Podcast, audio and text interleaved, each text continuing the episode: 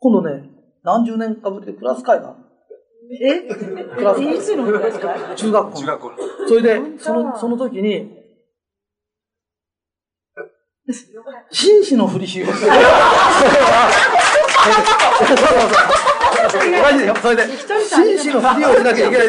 そそれで、それで、上品なふりしようと思っているんですよ。それで、スーツなんか出して、ええ。え、で車も出して今度行くんだけど、その時に一番元へ戻って、同級生の中で、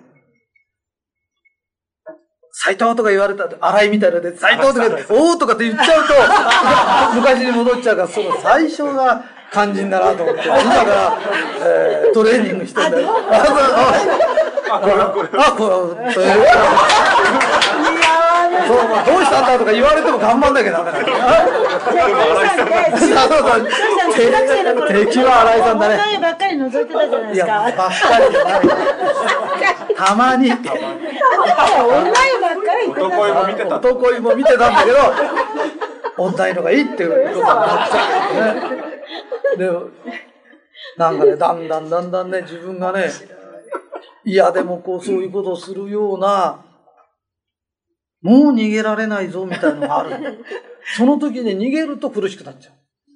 だからもうそろそろこれは逃げられないから、えー上心に紳士でいかなきゃいけないな。中学校ってあそこですよ。そうそうそう。あそこですよね。もだうついに中ですよ。どこでも修行は修行はあるんですよ。失礼だ。ねえ。結構笑っちゃう。だってクリスマスついに中え。ですよ。そう、いいんだって。悪かったね。違う、そこで上品ってどうやってやるの？頑張るね。そこでも上心に見えるようにね、頑張るの。偉い一人それさ。はそうですよ。いや、偉いね。修行だから。修行だもん。師匠は違いますよ。いや、みんなそうなんだよ。修行ってね、自分は笑顔で、最高のアキンドなんだったら、それに見えるように、要するに自分が思うんじゃないの。思うってあんた何を思ってもいいけど、見えなきゃダメなんだよっていう。だから、俺って毎日楽しいなの。お芝居してるみたいなの。だから俺結構笑えるの。絶対笑っちゃうなとかって思ってさ。これ笑っちゃまずいよなとか。えー聞いてるだけでおかしいでしょ。なんか想像しただけで笑えるよね。久しぶりにロールスロイス出してきて、本だ誰か白い手袋で運転してるいろいろ当。ねう。ちにいっぱいいますよ、運転手行きたいとか言って。で電話でも、もうこれ以上持たないなと思ったら合図して、あ社長お時間です。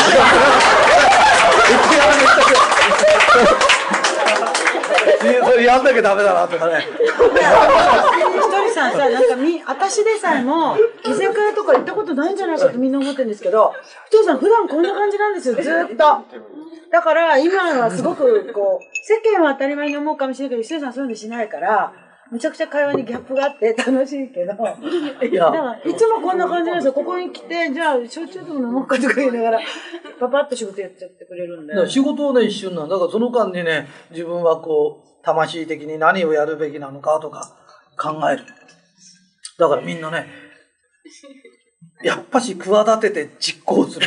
それが起業家だから、やっぱり自分は、ね、どういうアキンドなのか。で、自分はどういう人なのかって、まず考えて、自分で頭の中でか企てて、それを実行すると。で、人が見えたら丸なの。自分が思ってても×なの。そうだね。だから自分の笑顔は素晴らしいんですだって、旗から見て素晴らしくなかったら×なの。その代わり自分が腹立っててもいいの。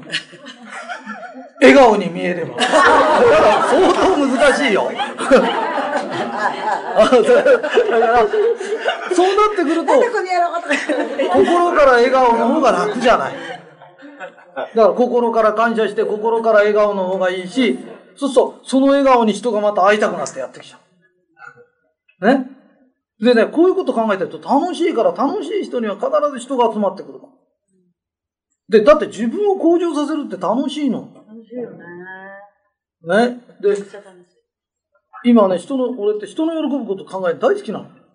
今度あの、羊のね、こういうの作ろうとか、この前ね、飲み行ったらね、ハワイアンを教わったの。え？ハワイアンは。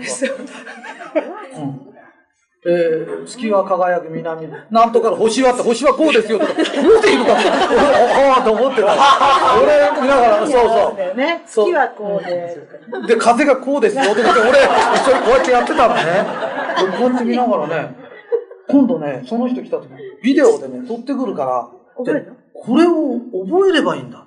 なんでかっていうと、これ面白いから、全員ができたら、じゃあここでやろうってやればいいじゃない。いや、それで、だってお客さん来たら教えてあげればいいんだもん。だって運動不足の人いっぱいいる、楽しいことでいっぱいあるんだよね。で、楽しいネタをどのぐらい持ってるかが楽しいかなんだよね。それで、心の狭い人ってのは自分のために楽しむの。で、心の広い人は、人のために、なんか、これ、やったらみんな喜ぶなとかって、みんな、みんなのためって考えると、みんなが助けてくれる。で、一番嫌われるのはアイマンって自分のことしか考えないで、自分のために何かやると嫌われる。ね？だから、あ、俺男だからな、踊りやりたくねえよとかって言っちゃったら面白くなんともないんだよ。だからやっぱこれ覚えてきて、みんなでやろうよってみんなでやったりすると、結構体を動かすっての面白いんだよね。で、そんなこと、これだったら誰でもできるなと思ったら、すぐ、これを覚えてみんなに教えてあげたらいいな。お客さんに教えてあげたらいいな。あそこのお店行くと面白い踊り踊ってるよとか。だって面白ければいいんだもん。面白いとこ探してんだもん。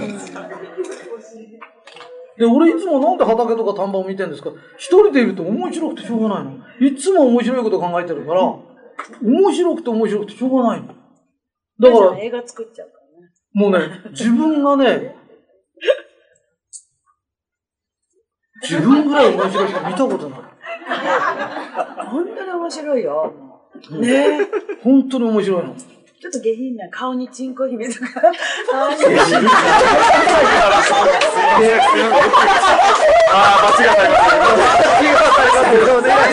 た。自分じゃ当たるんだから。私は当たんないよ。今上品な世界ねまた昔に引きずり戻そうとする人がいるダメなんだってそっちの方が面白いダメなんだこれから頑張らなきゃダメなんだジョーさんね、映画をね、自分でね、こう、脚本書いてるんやいや、いい話が多いんですよ。ま、またまにね。いや面白いことばっかり考えてると面白いからあ映画作っても面白いな何作っても面白いなこの前ねこのなこれプロデュースしてやったらね才能がないってことが分かって CD そうそうそう CD1 枚作って大変なの。でねやめたの。でこれ1枚でねやめたの。でもね1回は面白かったの。で、2回は嫌だなってのあるんじゃない ?1 回は面白いけど2回は嫌だなっていう感じ。で、これ1枚だけ作って、あとはもう、なんつうの？苦手だね。それから、あのね、あ、鳥、鳥居作ったの？あそこでしょ、山形。山形で。山形の。消しちゃっていい怖いって。ちょっと待ってね。でね、あの、一つの県に一個ずつ観音様でも建てようかなと思ってたの。じゃないと北海道だとい行けない人もいるから、一つの県に一個ずつ観音様でも建てれば、みんなが行きやすいかなと思ったの。やってほしいな。そしたら、山形行ったらね、斎藤さんって呼んでるから何言ったらね、嵐で鳥が倒れちゃったから立ててよって言われて、山寺。うん、そうでで、こういうアイデアでこういうふうにして建てたらお客さんいっぱい来るからって話したら全然通じないの。全然通じないの。で、またよく考えたら通じるぐらいだったらあんな山の中にいられねえなと思って。でね、金出した上にすっごい大変なの。これもダメだなみたいになって。だから結局は今の俺の修行は上心に生きる。わかりました。じゃあ、師匠として。だから楽しくてワクワクして人のためになって上心であるでこれが死ぬまでのテーマだから23日前に始めたばっかりだからうまくいかないんだけど少しずつ少しずつね変えてってでね、もし1年後に会うんだとしたら、あ、お社長上司になりましたねって言われるような、上品じゃない。ね、あの。来ていきたいな。ねそれから、このジェット気流の話もね、もうちょっとみんながわかるような話し方とかね、なんか、ってるとわかるよね。うん、なんか、ただそういうものがあるんだっていうことね。それと、みんなも、いいこと企てたっていいんだから。ね、悪いこと企ててんじゃない。ちゃんと企てて、お金儲けも企てて、お客さんが来たら喜ぶこと企てて、もう一回来たくなっちゃうこと企てて、友達連れてくること企てて、嬉し泣きを買ってくれること企ててね。で、嬉し泣き買ったらついついなんていうのピーリング買っちゃうこと企てて。ね。だって、よそのもん使ってるんだもんで、こんなにいいもんあるんだから、いいもの進めて何悪いんだろうって。それが相手が買ってくれるようなことを本当に企てて、その次には、本当にこう、お社長みたくのべつブラブラしてるの嫌だって人も多いだろうから、それでもね、月に1回ぐらい旅行行けるようにちゃんと企ててさ、ね、みんなで旅行でも行こうよって。えー、下北半島のね、仏ヶ浦ってとこ行くとね、こう、岩の上の波がバーンと来るのね。この宇宙はね、大宇宙霊っていうのがね、注いでるの。で、このね、宇宙エネルギーがね、バーッと注いでて、この宇宙エネルギーが固まって物質になる。だから全部こういうのは宇宙エネルギーの塊なの。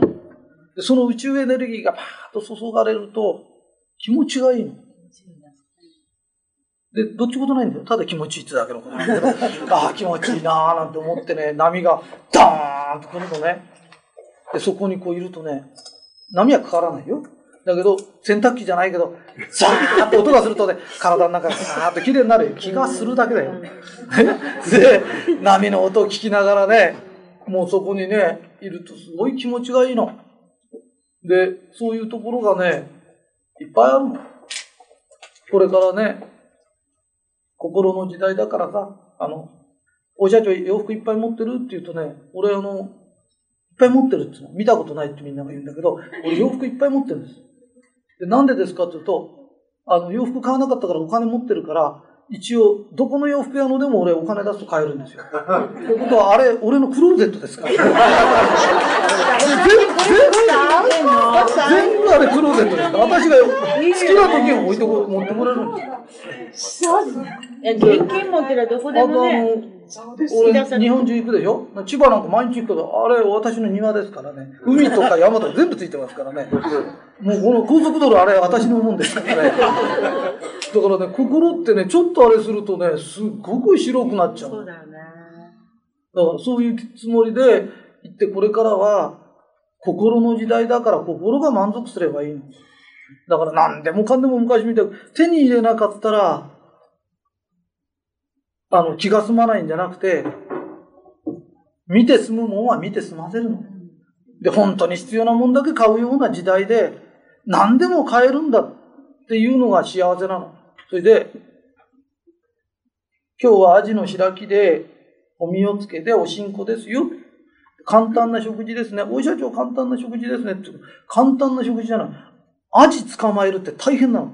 朝早くから起きて沖まで行って捕まえて、開きにして干して、築地まで来て、それを魚屋が来てやっと食ってんだよ。だから世の中に簡単なものなんかないの。で、それがすごいことだって分かると、すごい食事をしてるの、自分では。それが気がつかない人が簡単なものを食ってますねって言うけど、この、こんにゃくだって、こんにゃく玉からこんにゃくで3年かかんだよ、こんにゃく、これ。こんにゃく玉取るのにね、3年かかんだよ。それを吸って、ね、このこんにゃくになるまで大変なの。それを簡単なもので済ましてるって、簡単なものなんか世の中に一個もないの。で、そういう感性がないと、100万本のバラ見たときすごいと思うけど、感性が磨かれて、タンポポ見てもすごいとか、ね、キュウリソウ見てもすごいとかって思うの。こんなちっちゃいとこでこんな花咲くんだ。ね、そうすると何食ったってすごいの。で、すごいものに、す、この、この鳥だってなんだ、すごいんだよ、これ。で、これすごくない？ったら殺された鳥は納得できない だって生きてるもんしか食えないんだよ。全部生きてるもん食ってんのに、いちいち文句言っちゃいけないんだよって。で、これ美味しいね、これ美味しいね、すごいね、すごいねって食べると、すごいものに囲まれてるから、すごい人生なんだよ。だから、もう毎日俺なんか、すごいすごいすごいすごいなの。すごいすごいすごい人生なの。ね？で、そういうのがわかんないと、超能力者みたいなのが出てくるとすごいねって、何の能力もないのに子供を育てて大学までやったとかって、そういうのをすごいっつうんだよって。その凄さが違って見えてくる。そうすると、うわ、世の中ってすごい人がいっぱいいるんだ。ね？で、食べてるもんもすごいんだ。もういちいちすごいんだよ。花見てもすごいんだよ。人見てもすごいんだよ。で、すごくてすごくてすごいんだよ。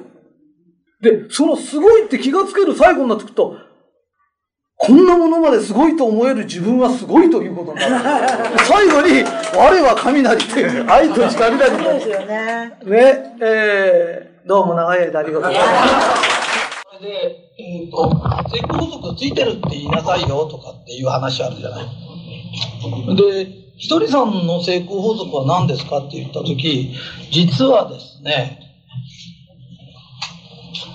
ここが境目ですよね。ここ境目にして、こっちかし半分に、火炎地獄という地獄があるんです。真っ赤に燃えたという、そういう地獄がある。でこっからこっちはもう凍っちゃってるんですよ。もうみんなこっちは寒くて寒くて凍ってるんですよ。という地獄があるんです。えー、極という、まあ簡単に言うと、対極と言って、陰と陽が、こっちが陽でこっちが陰ですよって言った、陰と陽がこう、ぶつかり合うとこがあるんですよ。何でもぶつかり合うとこがありますよね。で、このぶつかり合うところが成功の法則なんです。だから、この真ん中はちょうどいい温度なんです。うん。こっちはむちゃくちゃ暑くて、こっちからむちゃくちゃ寒いんだけど、ここちょうどいい温度なんです、真ん中が。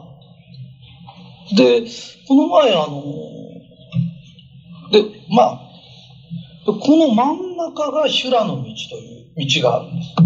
でここを司ってる人が修羅明王っていう人がいるんですけど、これがこう曲がりくねってるんですね。まあ頭の中でそういう想像してて。で、この前ね、うん、日本が昔あの、風船爆弾っていうのを上げてたの。で、ジェット気流っていうのがあって、それにポンと乗せると、時速300キロでね、アメリカまで行くんですよ。で、アメリカで風船が起こって爆発するという、だからそこに乗ると時速300キロ出しちゃうんです。で、冷たい風と暖かい風の間に、ジェット気流がビーッと走ってるんです。で、実は世の中にもそういうものがあるんです。で、その真ん真ん中の道があるんです。ただこれが曲がりくねってるから、簡単、もうちょっとわかりやすく言うと、安定、こっからこっちは安定を願う人。こっからこっちは冒険を願う人。っていうのがいるとすると、冒険と安定の間に一本の成功の道があるんです。だから、私がうちの社長たちに無意識にやってるのは、安定しようとする人間に今の安定なんか考えちゃいけないから、こっち来なってこっちの道に乗せるんです。かといったって冒険ばっかり考えてる人に、今冒険なんかしちゃダメだからこっちに、この道に乗せると、時速300キロぐらいで、えーっと進むんですよ。だから、歩く歩道みたいなもんだ。だから、しゃがんでだって進むんですよ。で、この道を、一本の道を一瞬にして探さなきゃいけない。探すの。で、それに乗るの。で、乗るとしばらく行くと、人間って勝手に安定したくなって、この道から降りちゃう人がいる。それから冒険したくなってこっち行って火傷しちゃう人がいて、だからそれをうまく乗ってればずっとこう、行くんです。何でも真ん中があるんです。で、真ん中にものすごい成功の道がある。簡単に言うと、ううちがこの仕事始めるよって言った時、お医者さんが天下取ってて薬っていうのがあってこっちに漢方があるとすると、両脇の真ん中に何か一本の道があるはずだ。そうするとそれは漢方でもなく西洋医学でもない何なのかって言ってギリギリの線があるんです。で、このギリギリの線を見つけるとものすごい走る。ただ、うまく乗れない人は大怪我するんです。だ簡単に言うと、これからうちが嬉し泣きを売るよって言って、あれは儲かるんだよっていう。なぜかっていうと、このものはすごいっていうやつと、健康食品なんか効くわけがねっていうやつとかいるんです。それの極じゃなきゃダメなんです。これが、みんながこれがいいって言った時、もうその商売終わってるんです。だからビル・ゲイツでもなんでも金儲けした時は、あんなものは、ね、コンピューターなんか、海のもんか山のもんかつかねえって言ってた時に、一一点走った人なんです。それがだんだんだんだん安定路線になっていくと、こっちに偏っていくとダメなの。そうすると、いかにしてここの線に戻すか。その、ジェット気流に乗せるかっていう、常にこのジェット気流がこう動き回る。で、この修羅の道がこう動くんだよね。それを見抜いてて、それへこう乗せるっていうのが、ひとりさんの仕事なんだっていうふうに思う。だ何でも局がある。だから、よく、なんつうの、まあ、右翼と左翼があれば、右翼に傾いても左翼に傾いてもあまり平和はないんです。一番真ん中がいいんだ。で、中庸がいいんだよって言うと、あ、みんなほとんどの日本人は、私は中庸だから成功者なんだって、そうじゃないの。あなたはやら、やる気のない方に入ってる。やる気のないやつと、やる気のありすぎるやつがいるの。でも、ありすぎるやつも失敗するんですよ。その、中間があるの。何にでも中間があるんですよ。で、商売もそうなの。心の問題もそうなの。だから心の問題も安定を得たかったら、その、なんつうの、成功の道みたいのがある。で、それにちょいと乗ればいいだけで、これをなんで今まで話さなかったんですかっていうと、うまく説明ができないんです。だから今喋ってても、おそらくわかんないだろうなと思って。でも、さんそれやってくれてたよ。だからそれを私はやるの。だけど、どうやってその、上昇気流で成功の道を見つけるんですかって言った時、俺には手に取るようにわかる。だけど、みんなにこうすればわかるんだよってのがわからない。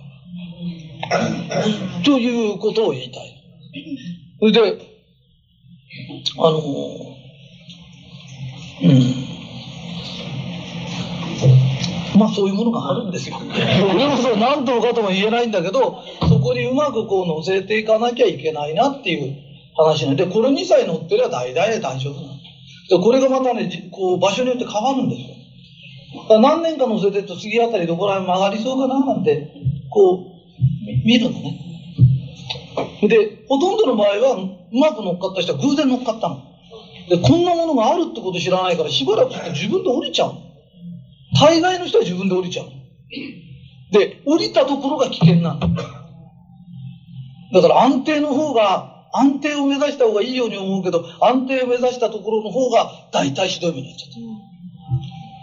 だから日本であの、うーん土地ブームで土地の値上がりっていうよりも、会社の安定を願って大体土地買ったりなんかしたの。で、安定願った人の方がやけどしてた。どっち行ってもダメなの。どっちにも触れちゃいけない道があるの。それが成功の道なの。アルカンって世間からだからマルカンっていうのは、常に儲かる道をスーッと走ってるってことは、要するに極の際なの。際を走ってるの。だからこの極の際をどんどんどんどんどんどんどんどんこう走っていくんだよね。簡単に言うとね、今あの、介護がブームになってるからって、介護の仕事をするんだっていうね。なぜか儲からないんです。なぜかっていうと、完全にこれは安全な方に入ってるんです。完全に安全なものは儲からないんです、なぜか。で、不思議なんだけど、日本人っていうのは、必要なものに金出さないんです。例えば、えー、盲腸手術しなかったら死にますよね。ねそうすると、医者行くと今3割くれって言う3割出すんだってブスくさ言うんだよね。だけど、目を二重にしたら、二重だって一重だってどうでもいいじゃんと思うけど、それが何十万だって出すんだよね。で、シャネルのバッグは買うけれど、学校、絶対必要な学校の本は本体だって国が出せって出さないんだよね。だから必要なものは絶対に金出さないっていう法則があるんだよね。だから、必要だから儲かるってけど、必要なものに金出さないですよね。本当にそうなんですよ。だから、簡単に言うと、医療でありながら、本当に医療なのか美容なのかの間みたい、そういうものの方があるかもわかる。微妙。微妙にそうなんだから微妙に、今はどっちなんだろうって、その、中間線があるの。だから医者があんなことしていいんですかっていうような、医者ってメスとかあれって医者病人治すもんでしょっていうけれど、中には、あお尻もうちょっと上げたいとかいるじゃない。ね？で、そうそう、鼻高くしたいとか。で、あれって医者がやっていいんですかって話になるんだよね、あれ。だから、怪しいんだよ、それ。理論理的に。怪しいものの方が儲かる。で、だからその代わり見抜いてないと、うんと怪しい方行っちゃうと逮捕されちゃう。わかりますか？だからその中で、この一本の道をきちっと行かないといけない。だから見えてないやつがやると、道から外れちゃうんですよ。だからこれを道を外さないように、一つの、このジェット気流を外さないようにしないといけない。だからおおよそ大体儲かってるものはみんなそんなもんだと。ね。だだから、いつの時代でもそれがある。だからそれさえ見つけられれば、いつの時代でもこう儲かるんだよっていう話なのね。で、見つけ方教えてって言ったってそれは教えられないの。で、なんでかっていうと、あの、あの、よくね、今度かんちゃんが本出して、大社長がいろんなことをして、よくこういろんなことを当てるから、どうやって当てるんですかって言うと、自分でもわかんない。なぜかわかる。で、なぜなんですかって言うと、それはわからない。で、前もね、えー、もうちょっと出すと山一証券潰れるよって言った時、しばらくしたら潰れたんだよね。ね、次は抗銀が潰れるよって言ったら潰れるんだよね。で、なんでそんなことわかるんですかって言うと、わかるの。分かっちゃうんだけど。わかるけれど、なんでかはわからない。でもなぜかそうなの。で、な、なんでなんですかって言うと、自分がアメリカ人になった時、日本の象徴って言ったら富士山なの。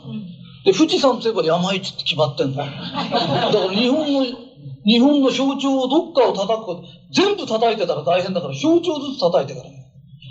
本当は日銀潰したい。でも日銀は国家がやってから潰れない。そしたら民間の、ね、日銀って言われてる公銀潰すしかない。で、どこの、どこの不正も全部持ってるの、アメリカは。で、その不正を出せばいいんだよ。出したとこは潰れちゃうんだ。からアメリカがもう握ってんのと同じなの。そしたらアメリカ人が何やるかだけ考えれば、すぐわかる。さしてそんなに難しいことではない。ね。で、えー、世界はね、いろんなこと考えてる。いろんな人がいる。だから世界は面白いの。うん。あのね、うん。ソ連がまだ元気だった頃ね、ソ連のことやっつけちゃおうってアメリカは思った。ね。で、どうやってやっつけようかってずっと考えて、もう戦争できない。相手も原爆持ってる。こっちも持ってる。そしたら、民主主義っていうのは、経済に強い。で、共産主義は戦争に強い。ってことはどういうことですかと。戦争しなかったら、共産主義は絶対に勝てないっていう。だって、あの国攻めるったら攻めるんだもん、共産主義。で、こっちは与党だとかいろんな人と話し合わなきゃ、日本がは、え、ね、派兵するだけだとこんなに日本って揉めてんだよ。これ民主主義だから。これ日本にもし金正恩さんがいたら行けって言ったら行くんだよ。事実上そうなんだよね。俺いいとか悪いとか言ってんじゃないの。ただそうだよねって言ってんだよね。そうすると、アメリカっていう国は何考えたかっていうと、限りなく経済戦争する。経済戦争じゃなくて、新精神って言って武器の。どんどんどんどん作ると、向こうも作んなきゃなら。どんどんどんどんどんどんどんどん作ってると、どっちかが金のない方が手を挙げちゃう。わかります？ね？それでね、最後にね、あの、大嘘かましたの。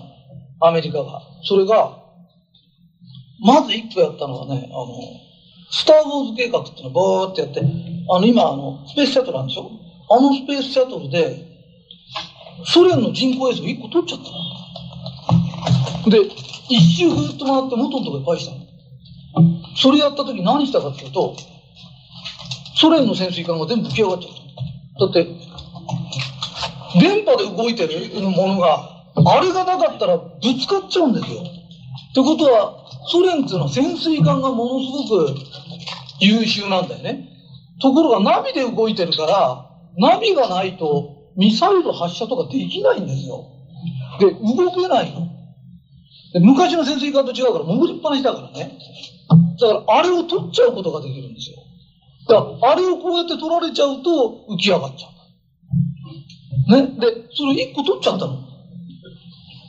ソ連がびっくりしたの。で、その、その次にね、あの、ポーカーの国だから、はったりかますんですよ、アメリカって。そのね、はったりがね、スター・ウォーズ計画って、このね、大気圏にミサイルを上げて、それがアメリカへ飛んでくる。上げると同時にソ連の上でみんな撃ち落とせるって言い始めた。レーザー光線を当てて落っことせるって。ことになると、ソ連で上げた原爆が全部ソ連のうちうちに落っこちるんですよ。で、アメリカはそんだけの能力を持ってるって言い張っちゃったの。そしたらそれをやるのには膨大なお金がかかるから、ソ連の方が参った姿勢で手を挙げちゃった。で、やってみたら何もなかったの。え映画ではできてたの？はったりかまされて。でね、世界ってね、いろんなことしてるの。で、その時に、アメリカは戦争を一生懸命や、要するにソ連との冷戦を一生懸命やるけれど、日本っていう国は、その間、経済のことをやってくれって言って、二人三脚でやってたの。だからアメリカはソ連に対する戦争をやってたと。で、自由経済の牽引役が日本だった。その代わり日本には、アメリカの特許からなんか全部タダで使わせてくれてた。だから日本は、ものすごい高度発、要するに、高成長で発展できた。ところがソ連が手を挙げちゃった時、もう、今度はアメリカが豊かになるんだから、もう日本が今度特許勝手に使うと訴えられたりなんかするようになってきた。だから、正直言って、日本がこんだけ高度成長ができたのは何のおかげですかって言った時、アメリカがソ連と戦争してたからできたことですよ。からできたことですよ。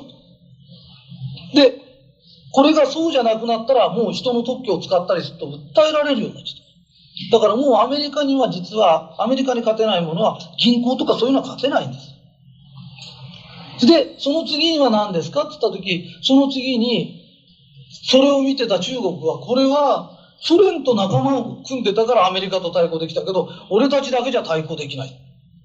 で、共産主義をやめるのも嫌だから自由解放しちゃおうって言って、経済だけ解放したんですよ。と経済だけ解放されるとえらいことが起きるんですよ。なぜかというと、共産主義の国って労働組合を作れないんですよ。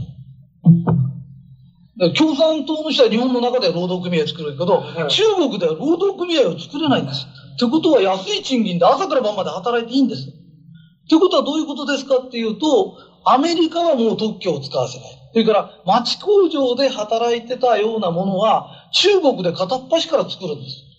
だから日本は景気が悪いんです。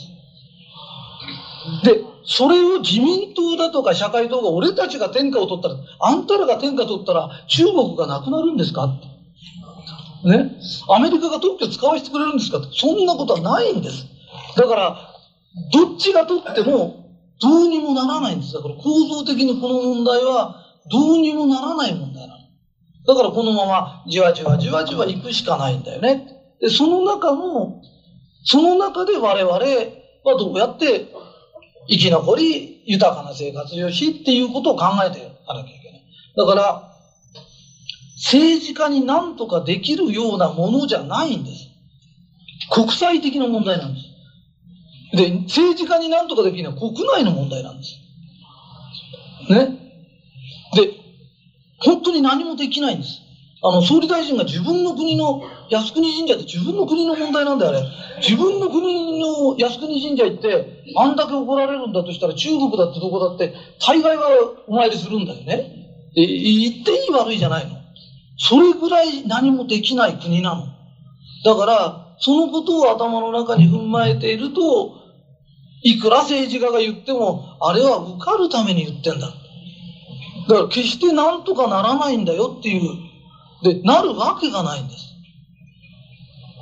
で、中国みたいでかい国が物を作って作って作りまくると値段がどんどんどんどんどん下がる。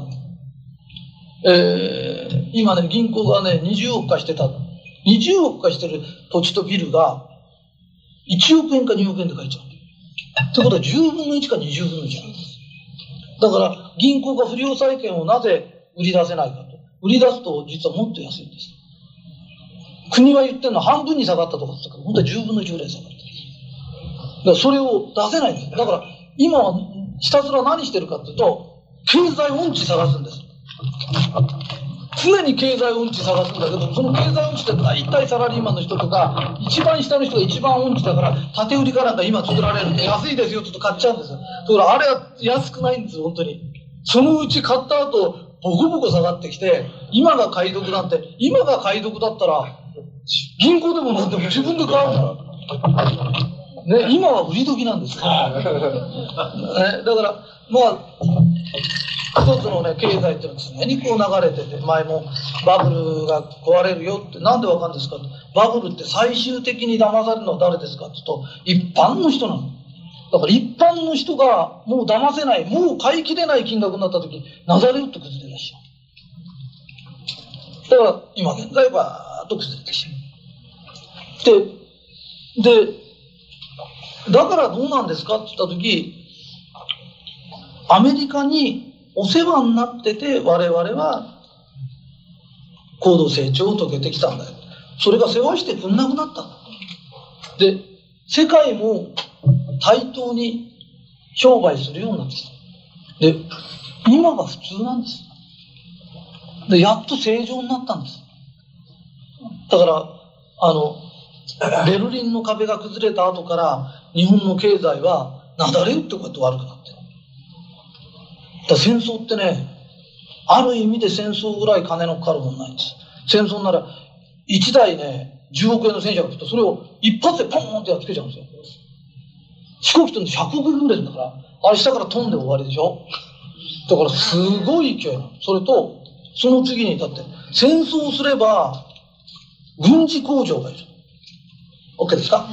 戦争すれば軍事工場がいるんですよって。それが、そして兵隊は若くて元気な人に決まってるんです。それがもしいなくなったら、軍事工場でいろんなものを作って、軍事工場の軍事心ってすごい精密なんですよ。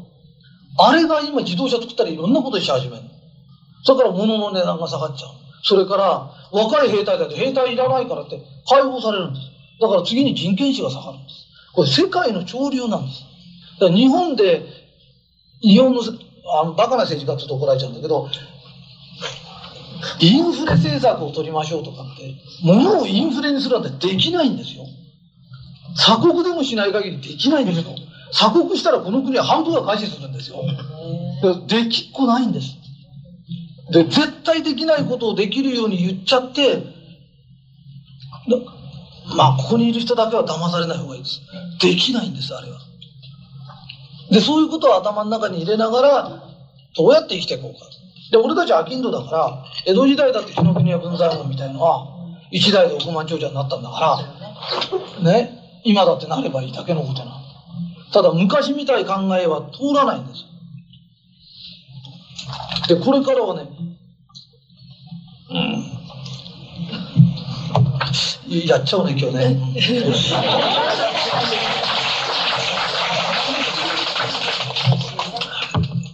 企て、るって書いてあるそれ出ないかな。この話もね、危険なんだよ。あのね、あのね、簡単に言うとね、誤解されやすい言葉なんだけど、誤解承知で言うよ。企業を起こす、うん、企てるという、要するに、企業とは何ですかっていうと、企てるという。だから、企てるって言うと悪事を企てるっていうのがあるよね。これ分かりやすいよね。それと同じように、儲かる店を企てるってことは計画を練ってなきゃいけないんだよ。ただ始めちゃう人がいるんだよね。だから、どうしたらここにお客が来て、何を売ったら儲かって、どうしたら次に来てくれますかって、あなたたち企ててますかと、何にも企ててないんだよ。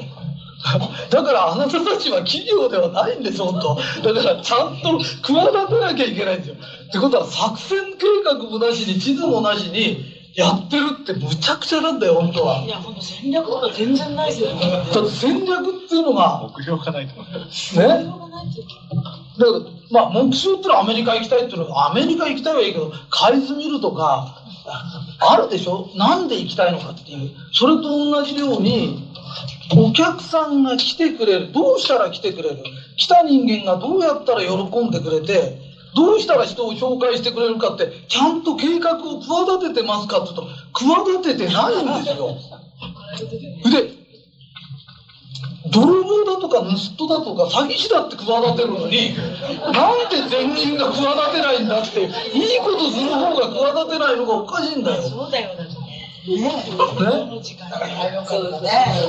でね俺ねあの子供の時にね日本人って車乗ってなかったの要するに車ってめったなかったのでうちは親が仕事やなんかしててそれでも車なんかなかったの昔は車持ってるって言うとねヘリコプター乗ってるぐらいびっくりしたんだから 自家用車があるってだけで、うん、そういう時代だったの。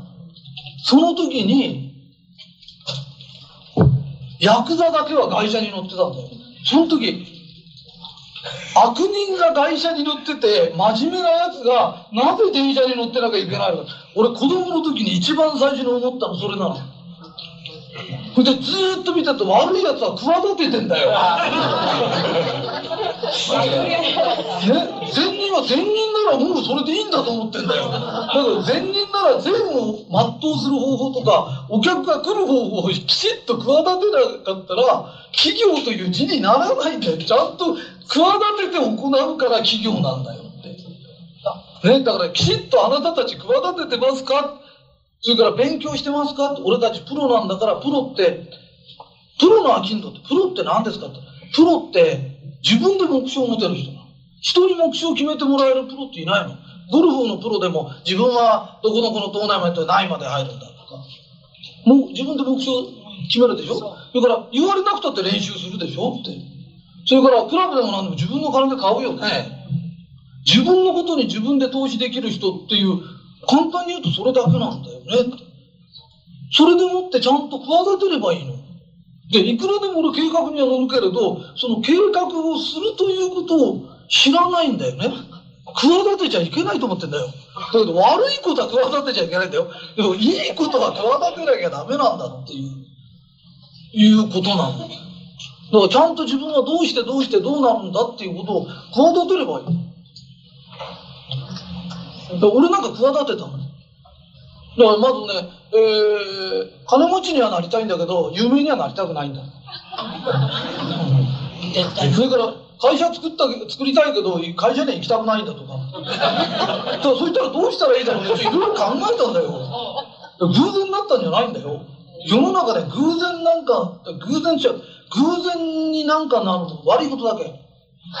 待ってて向こうから来るのはね、税務署だろうがなんだろうが、ともかくね、自分にとって不都合なこといくらでも来るよ。でも自分にとって都合のいいことっていうのは、ちゃんと計画して、どうしたらいいんだろう。で、計画すれば不可能なようなことでも可能になる。だからちゃんと計画すれば、不可能なようなことでも必ず、なんとかなる。本当なんですよ。それで、あの、なんつうの？奥さん5人持ちたいとかってそれできないですよ。いくら企てたって、日本の法律は。だから法律ないの話だよ。法律ないの話 法律を触れないでだよ。ね。あの、いくら変人だって幅があるからね。いくら俺が変な人って、本当変だと精神病院行っちゃったんだよね。こっちから見ちゃうと刑務所入っちゃったから、ここの刑務所にも行かない。精神病院にも行かない範囲だよ。このこの中で、そうそうそうそう、このジェット気流が、この中、もう刑務所入っちゃったらもうそれ終わりだ。ジェット気流もそうないからね。そういうことしないの。で、真ん中で、真ん中でちゃんと企てるの。うん。そうすると面白いんだよ。面白い。面白いんだけど、本当にね、で、なんでおこんなに面白いかっていうと、ほとんどじゃ企ててないの。企てたやつの勝ちなの。ちゃんと計画出て何しようってやってみると、ばっかばかそれだけでもうまくいっちゃう。わかるいや、ひとりさんね。うんとじゃあ私たちはな何をしたらそのジェット気流に乗れるのかっていうのを私はひとりさんとこうやって近くでいろいろ教えていただいてひとりさんが「嬉し泣きだぞ」って言ったら「嬉し泣き」ってその気流に勝手に乗っちゃえばいいだけだから私たちすごく楽ですよ。うちのね、あのね、このジェット気流、要するに、成功に走ってるこの道を黄金の鎖。俺はその黄金の鎖をいくらいつも掴んでて離さないの。だから、和美ちゃんなんかともかく俺を離すな。もう、離れる俺を、俺を捕まえてりゃいいんだって。で、これからどういう時代が来るかってこれから時代が変わるの。で、時代が変わると何になりますかっていうと、核になって1ヶ月3500円ぐらいのもので、やめられないものを売り込んじゃったら、その人間っていうのは、例えば、資生堂のものが気に入ってますからって、化粧品が気に入ってても、健康食品は絶対飲まないと関係ないから。ところが健康食品がこれ気に入っちゃってる人は、化粧品使っちゃうんだよ。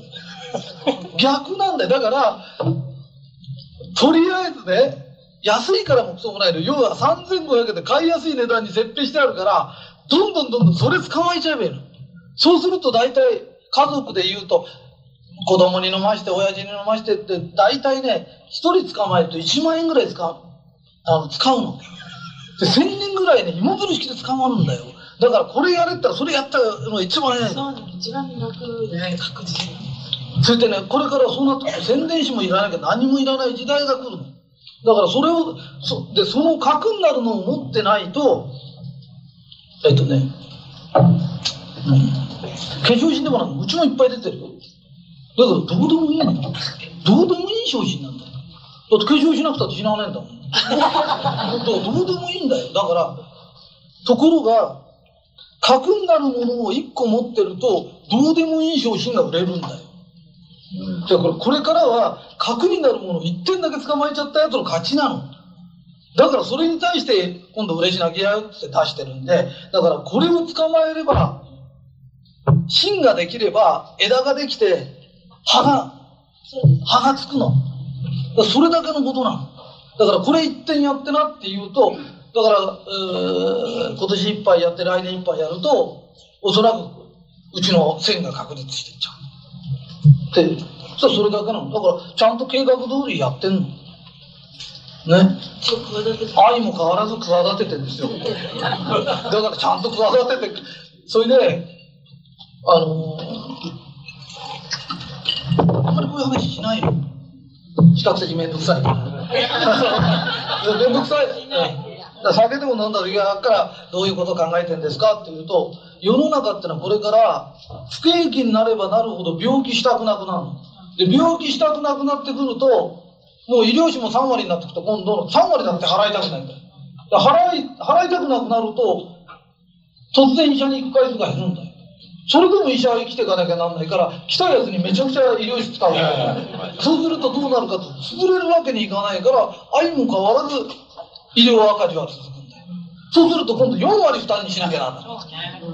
そうすると余計に来たくなくなってくると、だんだんだんだん、この不景気に病気でもしたらどうしようってことを考えるよ。そうすると、今度お手軽でこうやって聞いていいものが出たよっていうと、それに飛びつくようになってるの。だから、このジェット気流に乗ってこうやって、こうやって頑張ってれば、嫌でもうちの会社走ってっちゃうの。だから、あの嬉し泣きが簡単に言うと、ジェット気流。だからあのジェット気流にさえ乗ってる。だからみんなも乗り遅れなきゃいいの。さあそれだけのことなの。それで、あのね、自分で走るから競争になる。で、競争になるから足の引っ張り合いになっちゃうの。ジェット気流乗っかったらジェット気流が走ってんだもん。足の引っ張り合いもそうもないの。ここに乗っかった人はずーっと走ってくるの。みんな行っちゃう。そういうものなの。え？だから、シューッとこうやって走ってんだよ。ね、だから、恵美子さんでも、俺がこの仕事始めてわずか何年間でずっとなんで日本一になっちゃって10年も日本一なんですかずっとこのジェット気流から降りないだって乗っかってるだからそれを努力でやってる人はなんでなんだろうと思う。なんで俺なんか会社毎日行ってんの赤字なのに斎藤さんはなんで毎日ドライブしてんだろう 不不思議だよね。不思議だよね。ね、で大概が会うとね俺はね冗談言うか女の話するかしかしないの。で仕事の話とかめったにしないの今日すごい真面目ですで今日は真面目ですよ。すごい久しぶり。久しぶりですこういう真面目な話するのお酒が良かったのかうん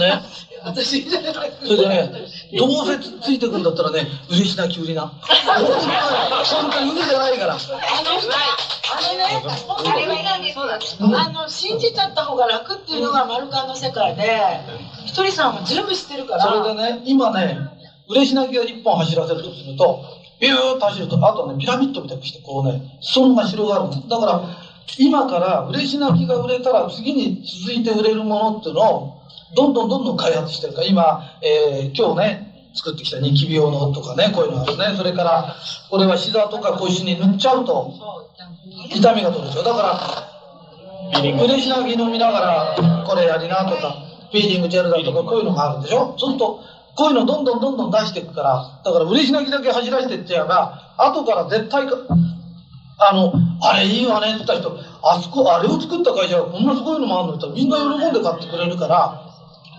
で、その流れがあるの。それでね、人間難しいことしちゃいけないの。それで、あのね、今日どんどん言っちゃってください。あのね、大 社長は、ここまで来るのまでご苦労なさったでしょうけど、苦労するような人はうまくいかないの。なぜか向いてないの。本当なんだよ。で、日本人は苦労するのが好きだから、俺も苦労しましたって言えばいいんだけど、本当は違うんだよ。あのね、100メーター9秒で走っちゃうやつは苦労して9秒で走ったんじゃない。生まれつきなんだよ、あれ。で、いくら苦労したって、絶対足なんか速くならない。で、歌もそうなんだよ。美空ひばりも苦労して上手くなったんじゃないんだよ。でね、上手いやつっているんですよ。で、上手いやつめっけたらそいつに乗れないんです。そうすればその乗ったしても苦労いらないんです。で、生まれつき足の速いやつも苦労はないんです。だから人生苦労してる人っていうのは、向いてないんです。で、向いてないことをやってるやつに言うこと聞いちゃダメなんです。で苦労話の好きなやつとかいるけど、いくら聞いててもダメだよ。失敗だっていくら聞いたって、あの、失敗するしかなくなっちゃうんだよね。それで、うまくいくやつはね、もともとそういう才能を持ってるんです。ね。で、その人間が超反爆者、そいつが超って言ったら超って貼っちゃえばいいの。もしそいつが、あの、サイコロの目が見えるやつがもしいたんだとしたら、そいつが超なら自分も超なの。そうすれば同じだけ金額が入ってくんだから。おおよそそうなんですよ。だからう、うちの10人の社長なんか、私たち社長になりますから、なれる。ともかく、うちの10人の社長は、盲信的に俺のこと好きなの。一番困るのは自分なりのアイデア出すんです。出しちゃダメなんです。自分なりのアイデアがうまくいくぐらいなら、今頃億万長者なんだから、出しちゃダメなんだよって言うんだけど、出したくなっちゃうんです。でうちの社長たちが選んだ人一切仕事したことない人なんです。これしたことある人だと長年の経験を生かしてって。経験を生かしちゃダメなんです。だってうまくいかなかったんだもん、それ。それブレンドしたらダメなんですよ。そうそう、ブランもう料理でもなく、これ入れちゃダメだよってあるじゃない。この料理これ入れたらえらいことになっちゃうよって。そういうものなの。うん。だから難しいことないから、かずみちゃん、今はともかく嬉しなき橋になっどうやって揺らしていいか安いもんだし分かんないとかって分かろうが分かる前がいつも言ってなそれがみんなを助けることだそうすると後からそれに付随して一緒に売れるものをどんどんどんどん出してってあげるからでそれやってなってで遅れてても何でもいいんです遅れてても後からやればいいんです。必ずこうピラミッドみたいになって先頭走る人と2番、3番、4番とずっと続くからね。だから、かずみちゃんが、かずみちゃんが嬉し泣きからそれてた場合、かわいそうだけど、この人全部それちゃう。そうなんですね。のだから、俺は、かずみちゃん絶対嬉しいのしつこいからね。だって、こんだけの人が、方向違いのとこ行っちゃったらまずいじゃない。ね、だから、何回も何回も言う。で、説明が大変かもわかんないけど、今日はこうやって偶然ね、これでこういう話して、あ、それで騒いでんのかっていうのがだんだんだんだん分かってくると思うね。だけど、あんな劇的に効くもんってないんです。だあれはすごいんです。すごい。うん。だからね、ああいうものがあってどんどんどんどん攻めていけば、不況もクソも関係ないんです。あのね、10年前に不況になった時にね、えー、1200兆円かな？預貯金があったのが今1400兆円になっちゃった。200兆円貯金が増えちゃったんです。だから本来は金なんかいくらでもあるんです。だから200兆円のうち100兆円ぐらいもらっちゃえば、ハッピーじゃないですか。ね。で、だからみんなでね、あの、お金は湯水のことがあるんです。それを交換したくなるようなもんがないんです。だから、これと交換しましょうよって言ったら、そうですかって交換できるものがあれば、お金もあるんです。で、金持ってるやつほど命は欲しいんです。だから絶対に出すんです。だから、これ、いい話でしょ？ね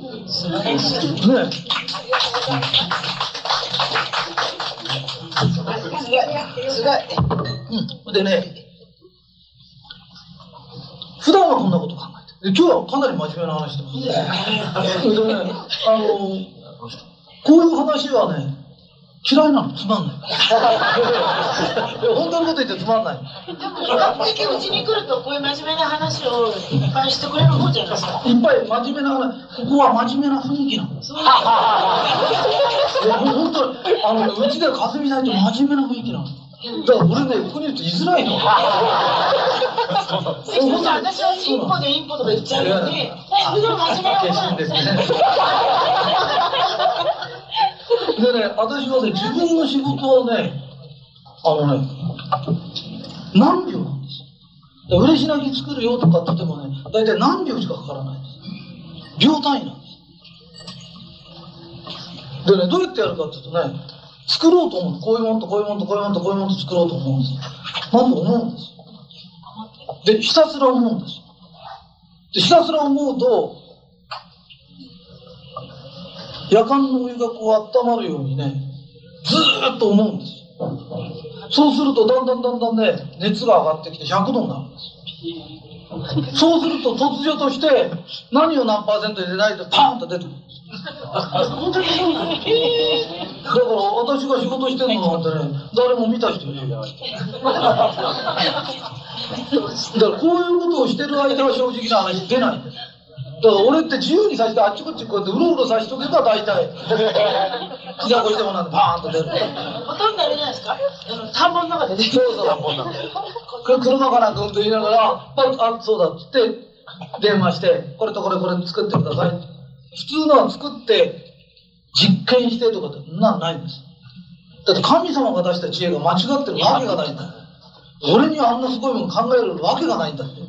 自分のことを認めてるから、このこの知恵は神から出た知恵なんだ。勝手に思って危ない会社でしょ？聞いたら危ないでしょ？だからそれはでもね、どんな、本当はね、どんな発明だって発見だってね、一瞬のひらめきなんですよ。どんなもんでじわじわ考えて積み重ねてっていうか、そうじゃないの。積み重ねて出るような知恵っていうのは、大したものじゃないの。そう誰でも出せるよね。だけど、それ以上のポンとしたひらめきっていうのは、自分以外の何かが与える。で、自分から出てるのかもわかんない。でもあんまり自分から出てるとやることダメなの。そうなんだよね。あんまり自分で自信ないからね。学校の先生に怒られた時のこととか記憶でないから、あんまり自分が出すと思うとこういう弱気になっちゃうんだよね。いや、その意味はちょっとなかなか分かりづらい。わかるかいあ、わかるかいあ、私分かってる。簡単に言うとね、これも難しいね。いや、難しい話は中止。ただ、何秒間で出るんです？すごい不思議なんだよ。だから大体こうやってやって、ポーンと出てくる。で、それはどうやって出すんですか？それもわからない。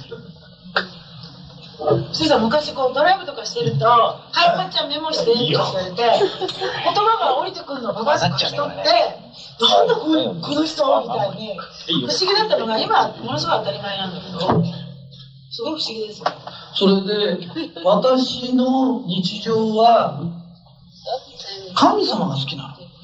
神様。神様大好きなの。で、神様が好きで、神様の話が好きなの。で、で98%ぐらいそっちに頭がいってる。神様と女性が好きなんだ。近いですね。近いでしょ？怖いじゃない。神様も、神様っていうのが、なんか、いろいような感覚取られるけど、ちょっと人さんは全然違う。あの、朝原がここれがいるとか、そういうのと違うから、その言葉を聞くとなんか宗教っぽく思っちゃうんだよ。あのね、思っちゃう。どなってちゃう。ひとりさん流の神様っていうのは、この宇宙を作った人。いいですか？この宇宙を作って、月を作って、星を作って、地球を作って、えー山作って、川作って、木を作って、植物作って、空気作って、すべてのものを作って、集金しない人なの。お勘定取らない人。だから空気もただでしょ海もただ、すべて、すべて、すべて作ったものを俺たちに提供してくれて1円も取らない人。いい人ですね。いい、だからいい人なんだな。で、宗教は金取るから嫌いなの。神様は金取らないんだよね。だから、この、この、この全てのものを全部作ってくれた。で、この土、土ね、地面のことをね、あの、土の蔵って地蔵っていうの。お地蔵さんってあるでしょ地の蔵。ね、地蔵さん。わかる？だから、地面から、蔵だから必要なもの全部出てくる。石炭も石油も金も、人間に必要なもの全部出てくる。お米からなんか全部出てくる。で、このね、土の蔵までくれたの。それで、えー集金しない。でありがたいなっていう。で、これはね、私の趣味なの。趣味、趣味。趣味、俺一人しかいないごめん趣味。だから、うちの10人のお弟子さんは本当は、それのお弟子さんなの。どっちか。そういう話が大事。で、そのことが大好きで入って、これを仕事に応用したらすぐお金持ちになっちゃうんだよって、この仕事に応用して、だから何でもできる。だから大概のことは何でもできるけど、うちは宗教じゃない。だって俺みんなから1円ももらったことないんだ。宗教だったら俺金ちょうだいって言うでしょ？ね？で、これを言うと宗教家に怒られちゃうけど、本当に神様がついてんだったらみんなから金もらうのはおかしいの。だって俺一番金持ってるの。もらわなくたっていいんだもんね。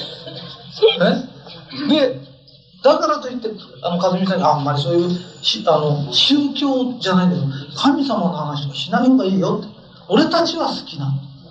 でも嫌いな人もいる。仕事とは関係ないの。私大好き。うん。で、好きな人ってのはそのうちに集まってくと、そのうち神様の話したりなんかすると、俺が神様の話ってみんな神様大好きになっちゃうの。大好きです。あのね、この宇宙の中心をね、えー、大日如来っていう。でこの大日如来がもう宇宙の中心でもう全ての、全ての源だから、あんまりすごくて何とも言いようがない。言いようがない。あんまりすごいんで。それでそれを、あという字で表す。ちょっと、アジという。あの字って書いて。そうすると俺たちは何ですかって言うと、アジの子供なの。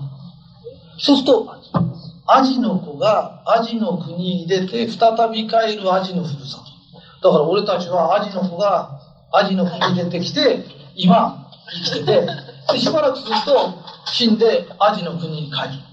からこれを言葉変えると神の子が神の国に入れて再び帰る神のふるさとってことになってでこの生きてる間どうやって楽しく生きようかっていうことなんだよね。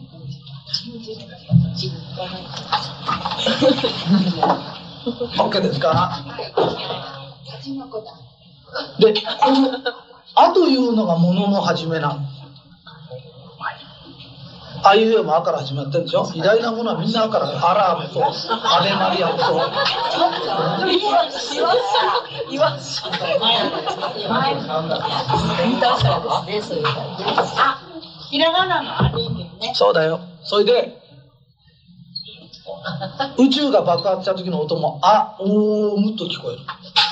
それで「あ」がいっぱい「あ」が始まりなの。で物の始まりが「あ」なんだよで「あ」が溜まってるところが頭なのだ。から頭を使えば新しいことは生み出せるようになってるの。ね、だから頭ってのは「あ」が溜まってるの。だからここにいっぱいあるの。で困ったことはこの頭という「あ」に頼れば困ったことがポンと飛び出すようになる。ね。でポンポンと勝手に飛び出すようになってるんだ俺なんか信じてるから飛び出すの？で聞いてもどうもできないような気がするって人はできないの。でできなくてもいいの、うん、でただもうこういうようなこう神様の話みたいのがあってそれをいろいろいろいろしててでいつも俺が喫茶店行くとそれを聞いてたの。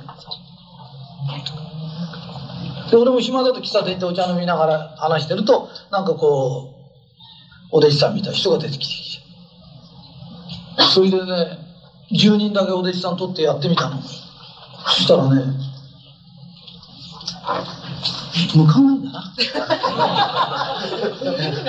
向かないってねうちのお弟子さん優秀だから結局ね優秀な弟子持つと先生大変だってことが分かって。い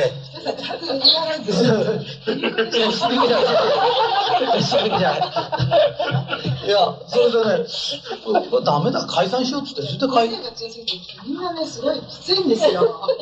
そういうふうに言ってくれたら分かりやすいから。いや、まあいろいろある。ごめんねで師匠は大変だと思うよみんな個性強すぎるもんねあっち来たねそれでね、俺たちが出てきた目的、この世に生まれた目的は何ですかって言った時、目の前にいる人、今これ目の前にいる人に愛のある顔ね、笑顔で愛のある言葉を喋る。これだけなの。それで、あとは自分がどうしたら幸せと思えるか。これだけなの。日本に生まれて幸せだねとか、ご飯食えて幸せだねとか、寿司食えて幸せだねとか、ともかく幸せだねをいくつ言えるかっていう、これの修行なの。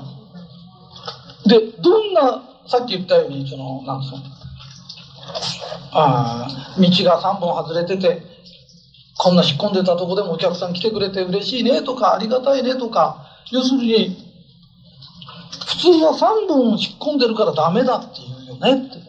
でも3本引っ込んでても来てくれるから嬉しいよねっていう、要するに何にでもいいことに転化できるんだとしたら、不況が来ようが何しようが、くるっと転化しちゃえばいいだけだから、何やっても成功するよって。だから、商売に応用したら、これは商売だったら、絶対成功するよって言うんだよね。だから神様をし、神様を利用して商売しようって言ってんじゃないんだよ。神様は幸せだと思えって言ってんだって言ってん。だから、ありがたいと、どんなお客さん、こんな遠くでも来てくれてありがたいねとかって、そのありがたさが本当に証言できたら合格なんだよねって。それが、本当に、本当にありがたいんですって、どっから見てもありがたく見えない顔のやつっているんだよ。それが失格を食らうだけなんだよね。だって本当に嬉しかったら嬉しそうな顔するじゃない。ねだって、もう会いたくて会いたくてしょうがない恋人かなんかに会った時、絶対あんたその顔じゃないよねって。そういうような話をいつもしてた。だから、その顔じゃないよね。相手が来た時、嬉しさが伝わる顔すればいいんだよね。ね。で、あ、よかったね、ありがとうとか、一人紹介してありがとうございますって言った時の、その言葉が相手に素直に伝わればいいんだよねって。で、素直に伝わるような感じで喋ってるって言った時、それが、いや、私は言ってんのよって言うから、鏡見ろ、鏡見ろっていうのね。自分の顔本当によく見てみなって。ね。で、鏡ってね、己が顔を鑑見るって鏡っていうことなの。で、鏡ってのこう、えー、大体神社のご神体って鏡って決まってるの。で、神様ってどんな人ですかって覗くと自分の顔が映る。